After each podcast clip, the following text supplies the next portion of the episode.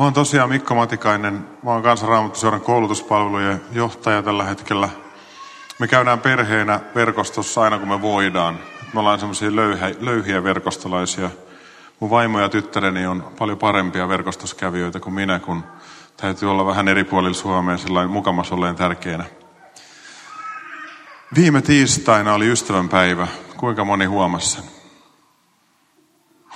Hyvä, koska mä haluan puhua tänään ystävyydestä. Mä jäin kiinni miettimään sitä, että mikä merkitys ystävyydellä ihmisen elämässä on ja voi olla. Kun mä kierrän eri puolilla Suomea ja pidän näitä Luukas 10 valmennuksia, kohtaan ihmisiä, teen radio-ohjelmia, niin yhä enemmän mä oon alkanut miettiä sitä, että mikä merkitys on ystävyydellä ja ihmissuhteilla siihen laajempaan hyvinvointiin, johon Jumala haluaa meidät viedä. Jumala haluaa antaa meille elämän, yltäkylläisen elämän, ja siihen kuuluu myös ihmissuhteet. Ja ajattelen, että kun Jumala on luonut sinut, niin hän on luonut ainutlaatuisen ihmisen, joka voi koskettaa Jumalan rakkaudella ja Jumalan voimalla toisia ihmisiä.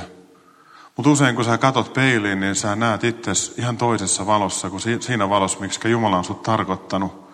Sä näet itse, ainakin mä näen, välillä ihan surkeana sukkamehutyyppinä, joka ei voi koskettaa yhtään ketään eikä yhtään mitään.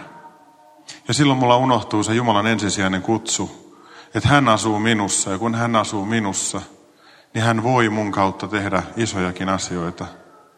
Ja sitten kun Jumala tekee jotakin, niin aina vaan hämmästyy, että, että wow, sä olit oikeasti tässä. Ja sä oot oikeasti totta. Ja kun sinä ojennat kätesi ja siunaat toista ihmistä ja osoitat ystävyyttä, niin siinä on Jumala itse. Jeesus ojentaa kätensä ja hän voi tehdä sun kautta mitä tahansa. Ja kun mä oon opettanut näitä elämäntapaan liittyviä askeleita, niin yksi näistä askelista on ystävystyminen ja ihmissuhteiden rakentaminen. Ja sitten sellaisena normaalina ihmisenä oleminen. Jumala kutsuu sua olemaan normaali ihminen, eikä semmoinen pönöttävä sitruunaa syönyt kristitty, josta niin kuin näkee sen, että sillä on koko aika tuomio toisia kohtaa mielessä. Evankeliumin kannalta on muutenkin hyvä tiedostaa sellainen karu fakta, että me eletään valtavassa kulttuurisessa murroksessa. Monien sosiologien mukaan me ollaan siirtyneet tai siirtymässä pois jo postmodernista ajasta. Ja me eletään tai ollaan siirtymässä yhä vahvemmin tämmöiseen fluid society-aikaan. Ja tätä aikaa leimaa se, että ihmiset haluaa elämään helppoutta ja ne haluaa kokemuksia ja ne katsoo materialistisia arvoja vähän eri tavalla kuin hetkiä aikaisemmin. Omistamisen sijaan tulee aineettomat arvot ja, ja siksi ihmiset haluaa sen elämyksen. Siksi ekstriimurheilut ja niiden suosio kasvaa koko aika. Ihmiset haluaa kokea adrenaliinia – että niillä olisi edes hetken semmoinen olo, että ne on elossa. Ja sillä he yrittää täyttää sen valtavan tyhjyyden, josta jo kirkkoisat on puhunut. Erityisesti Augustinus muistaakseni sanoi, että jokaisessa ihmisessä on Jumalan kokoinen aukko, jota ihmiset yrittää täyttää erilaisilla keinoilla. Mutta se ei vaan täyty ennen kuin ihminen kohtaa aidolla tavalla Jumalan ja Jumalan ystävyyden omalla kohdallansa. Ja ihmiset ei voi löytää rakastavaa Jumalaa, todellista kosketusta elävän Jumalan kanssa, jos hänen omansa, sinä ja minä, ei päästä toista ihmistä kosketusetäisyydelle ja osoittamaan sitä Jumalan rakkautta, Jumalan hyvyyttä. Ihmiset kokee tätä kosmista ystä, yksinäisyyttä tosi paljon. He kokee tyhjyyttä, merkityksettömyyttä ja ahdistusta. Ja vähitellen myös elämään kuuluvat syvemmät laajemmat merkitykset alkaa saada tilaa.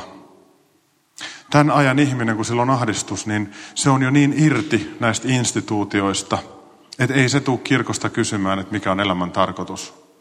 Se kääntyy katsomaan niiden, niitä ihmisiä, joiden lähellä hän elää. Nämä lähisuhteet tulee yhä vaan tärkeämmäksi tässä ajassa. Ja toinen suunta, mihin ihminen kääntyy, silloin kun kukaan ei näe, on netti. Yön pimeänä hetkenä, kun ihmisellä on ahdistus ja se on sen oman peittonsa alla, niin se ryömii tietokoneen ääreen, naputtelee sinne ja epätoivoisesti kooklettaa kaiken näköisiä sanoja elämän merkityksestä ja muusta. Ja huutaa, että Jumala, jos sä oot jossain, niin missä sä oot täällä netissä? Ja omassa ahdistuksessa ihmiset menee nettisaiteilta toiselle. Saattaa olla moraalittomilla sivuilla ja sitten ne saattaa olla jossain muualla sivulla. Ne on eksyksissä. Ja sen takia, jotta seurakunta voi tavoittaa nämä ihmiset ja Jeesus pääsee osoittamaan sen todellisen ystävyytensä näille ihmisille, niin meidän tarvii olla iholla ihmisten elämässä. Meidän tarvii olla myös netissä ja vuorovaikutuksellisella tavalla.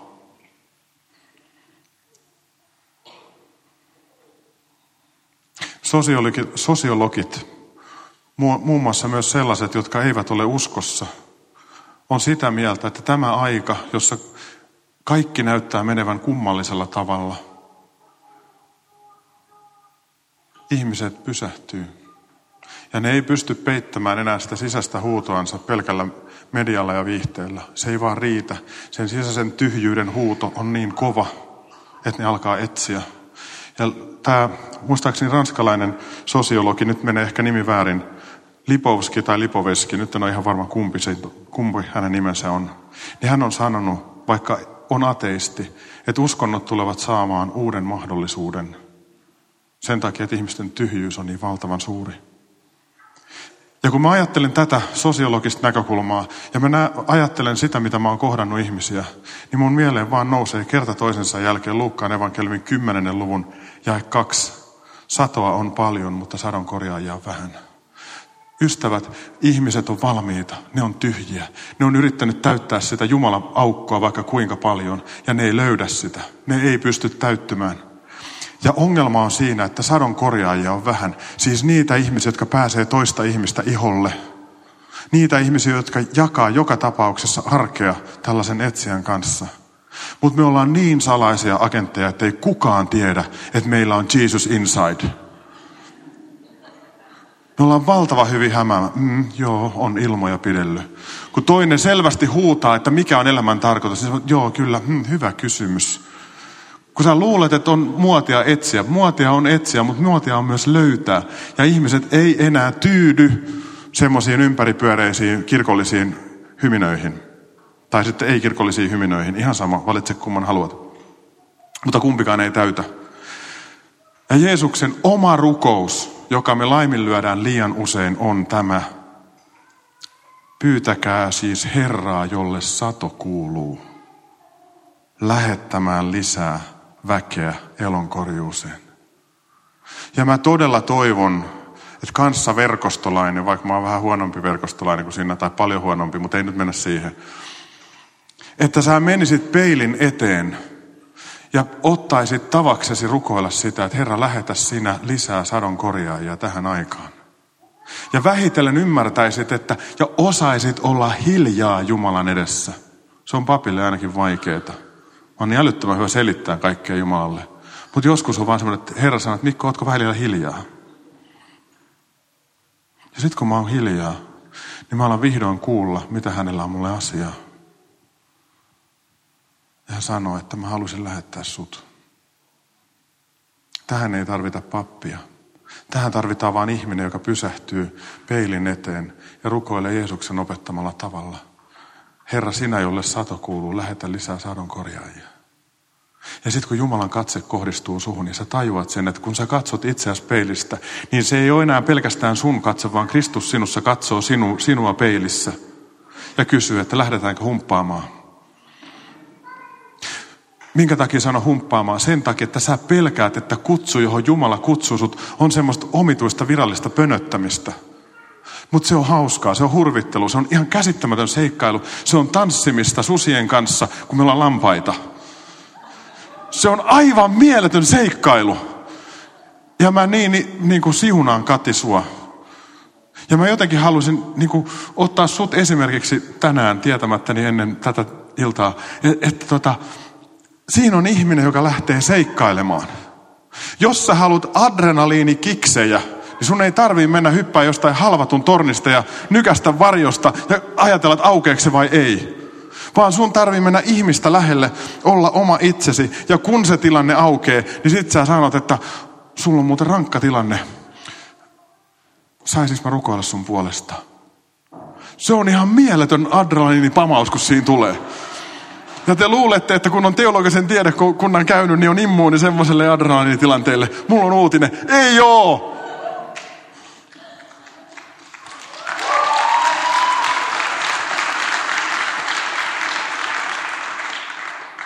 Se pelottaa mua ihan sairaasti. Mutta silti mä haluan sen tehdä. Koska se adrenaliinikiksi on niin sairaan makea. Ja se moka, kun se tulee. Ja se nihkeys. Se on jotakin sellaista, se tekee elämästä elämisen arvoisen. Koska oikeasti, sit kun Jumala aukaisee sen ja se ei olekaan nihkeä tilanne, ja sä saat nähdä, kuinka Jumala askel askeleelta johdattaa sut sen ihmisen kipukohtaan, ja kun sä ojennat kätes, Jeesus osoittaa ystävyytensä sun kautta niin, että tärähtää. Miljoona nihkeyttä ei ole mitään sen riemun verralla, rinnalla, kun Jumala pääsee tällä. Ja oot hänen hyökkääjä ja Jumala syöttää sulle lapaa. Ja sanoo, kun mä oon vähän, tää on vähän yksityisasia. Ylämummo on ystävät, niin kuin Jutila sanoo. Mä oon muuten erittäin kiitollinen siitä, että mä olin tässä toissapäivänä, kun se oli perjantaina Glow-illassa. Mä olin ihan kuollut. Mä ajattelin, että mä jaksa sinne mennä. En mä tännekään olisi jaksanut tulla, mutta mä oon nyt tässä. Ei siitä nyt sen enempää. Mutta sen illan aikana mä sain käydä, tai sen jälkeen erityisesti muutamia tosi hyviä keskusteluja. Ja tässä mä sanon, että missä sä oot Mikael? Nousitko se seisoo? Mä, mä haluan nolata sut, koska sä saat e- adrenaliinikiksin. Antakaa aplodit Mikaelille.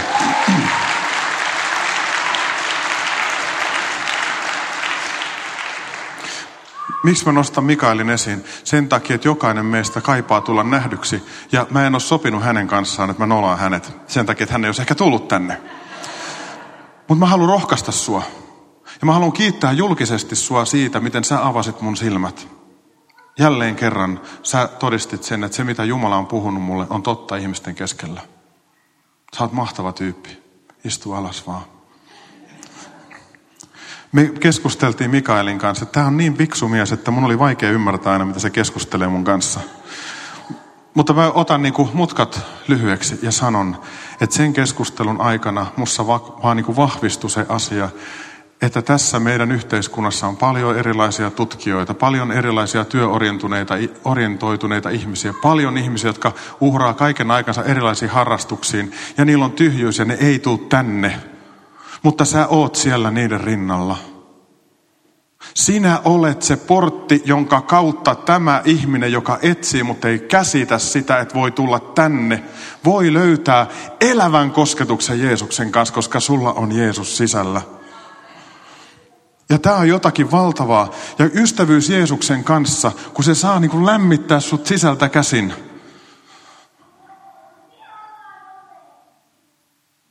Niin kun sä rakastut johonkin, niin se näkyy susta. Ja kun Jeesus saa hauduttaa sut auki, se alkaa näkyä susta. Ystävyys Jeesuksen kanssa merkkaa ihan kaikkea. Ilman sitä elämä ei mun mielestä ole elämisen arvosta. Augustinus sanoi, että ihmisessä on Jumalan muotoinen aukko sisällä – mutta Jeesus sanoi, että Jumalassa on ihmisen muotoinen aukko sisällä. Jumala kaipaa jokaista ihmistä luokseen. Se kaipaus on kaksisuuntainen. Mutta kun Jumala ei pakota, Jeesus opettaa ja kertoo tuhlaajapojasta, jossa isän sydän täysin paljastuu.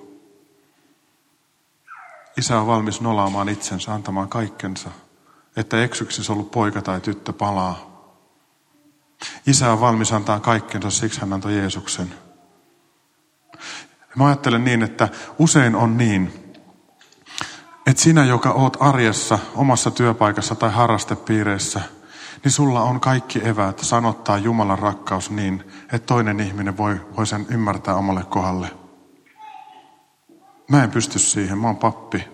Mä saan puhua munkkilatinaa, eikä niin hyvin, että mä itsekään ymmärrä sitä. Mutta sä osaat puhua tavallisten ihmisten kieltä. Johanneksen evankeliumin 15. luvussa tulee tämä, missä Jeesus sanoo meitä ystäviksi. Hän sanoo näin, että niin kuin isä on rakastanut minua, niin olen minä rakastanut teitä, pysykää minun rakkaudessani. Huomatkaa, jos noudatatte käskyjäni, te pysytte minun rakkaudessani. Jos noudatatte ohjeitani, jos lähdette seikkailemaan, se ei ole pelkästään ahdistavaa, vaan se on seikkailua, se on merkityksellisyyttä, se on yhä syvenevää ystävyyttä hänen kanssansa. Olen puhunut teille tämän, jotta teillä olisi minun mikä iloni sydämessä. Ilo on hengen hedelmä muuta, jos et muistanut Efesolaiskirjeestä. Ja teidän ilonne tulisi täydelliseksi. Rakastakaa toisianne. Sitten Jeesus sanoi, että te olette minun ystäviäni. Se on aivan mahtavaa. Ystävyyssuhde Jeesuksen kanssa. Okei, tota, kun sä opit oloutumaan ja nauttimaan Jeesuksen ystävyydestä, niin sä et enää lähde liikkeelle siitä, että sun olisi pakko tehdä jotakin ollaksesi kunnon kristitty ja ansaitaksesi pelastuksen. Vaan sä lähdet sen takia, että sua on ensin rakastettu ja Jeesuksen kanssa kulkeminen on niin älyttömän hauskaa. Ja sitten kun sä pääset koskettaa ja Jumala koskettaa. Sä oot ensisijaisesti muuten Jumalan valtakunnan salainen agentti aina, missä sä kuljet. Oot hänen todistajansa, on sun rooli töissä tai jossain muualla, mikä tahansa. Pyhä henki haluaa, Jeesus lähettää itse asiassa meidät tuottamaan runsaasti hedelmää. Pyhä henki haluaa, että sä tuotat hedelmää. Ja se syntyy positiivisella kujeilulla, luovalla rakkaudella, semmoisella källejen tekemisellä, että siunaat toisia ihmisiä mielessäsi, etkä ääneen sillä hurskaasti, että Jeesus siunatkoon sinua. Jos sä sanot sen tällä tavalla ihmiselle, joka ei usko vielä, huomatkaa vielä Jeesukseen, niin hän kokee sen omituisena. Mutta jos sä ensin siunaat häntä mielessä, se tilanne aukeaa ja sä pääset puhumaan ihmisten kielellä, niin siihen tulee enkelten kieli mukaan ja siinä on rakkaus. Omassa elämässä on saanut oppia sen, että Jeesus on ystävä, joka on aina läsnä mun elämässä. Silloin kun mulla on kipuja, silloin kun mulla on pelkoja, silloin kun mä epäonnistun, silloin kun mä lankeen, silloin kun mä oon näköalattomassa ahdistuksessa eikä mikään suju. Hän ei koskaan väistä mun viereltä. Hänen edessä mun ei tarvitse esittää yhtään mitään. Ja tätä taustaa vasten ajatellessani yhä enemmän on alkanut kunnioittaa ja arvostaa luterilaista kasteteologiaa. Sitä, että kasteessa on yhtä aikaa läsnä merkki, sisältö ja usko. Ja se kerran saatu kaste, se on aina läsnä mun elämässä. Ja se aina kutsuu mua kuolettamaan mun synnilliset himot ja elämään Jeesukselle yhä enemmän. Se on lyhyt hetki, mutta se on koko elämän kestävä kulku. Ja silloin kun multa loppuu omat paukut ja voi pojat ja tytöt, se loppuu aina välillä aika täysin. Ja mä en pysty edes haparoimaan pimeydessäni Jumalaa kohti. Niin Jeesus, joka on hyvä paimen ja hyvä ystävä, hän tulee mun luokse – ja hän ottaa mut takaisin ja hän lahjoittaa mulle uskon. Hän avaa mulle tulevaisuuden ja toivon, kun se inhimillisesti on mahdotonta. Tällainen ystävä meillä on Jeesuksessa. Ja Raamattu sanoo vielä, että sun kroppa, ystävä hyvä, on pyhähengen temppeli. Ja sussa vaikuttaa sama väkevä voima, jolla Jumala herätti Kristuksen kuolleista. Eli silloin, kun sä ojennat kätes rukoille toisen ihmisen puolesta, niin Jumalan pyhähenki voi tehdä ihan mitä vaan. Ja vaikka mitään ei näyttäisi tapahtuvan, niin jotain tapahtuu koko ajan, koska Jumalan pyhähenki on aina läsnä. Mitä silmät ei näe, sen sydän ymmärtää, joku viksu osaa laulaa. Ilmestyskirjassa Jeesus sanoo, että jos joku, että hän kolkuttaa meidän sydämen ovelle tai ovelle, ja kun me avataan, hän tulee sisään ja aterioi meidän kanssamme. Eli osoittaa syvintä mahdollista ystävyyttä sun kanssa. Jumala vaan odottaa, että hän saa olla armollinen. Monen tietokoneen sisällä on Intel-niminen prosessori. Sen kautta kulkee kaikki sen tietokoneen toiminnat. Kaikki, mitä tietokoneessa tapahtuu, niin kulkee käsittääkseni sen prosessorin kautta. Mä oon nähnyt semmoisen väännöksen, semmoisen paidan. Siinä on Intelin logo ja sitten se lukee Jesus Inside. Musta se on sairaan makea paita. Mä joskus vielä aikuisena hankin semmoisen. Ja musta on mahtava ajatella, että silloin kun Jeesus pääsee tällään sua ja ole sun ystävä, niin sä prosessoit kaikki sun elämän asiat hänen kautta. Ja silloin hän varjelee, hän nuhtelee, hän opastaa, hän auttaa ja hän antaa sulle luovuutta. Mä uskon nimittäin siihen, että jokaisen ihmisen elämässä on HOPS, henkilökohtainen opiskelusuunnitelma. Kuinka moni on kuullut HOPS-sanan?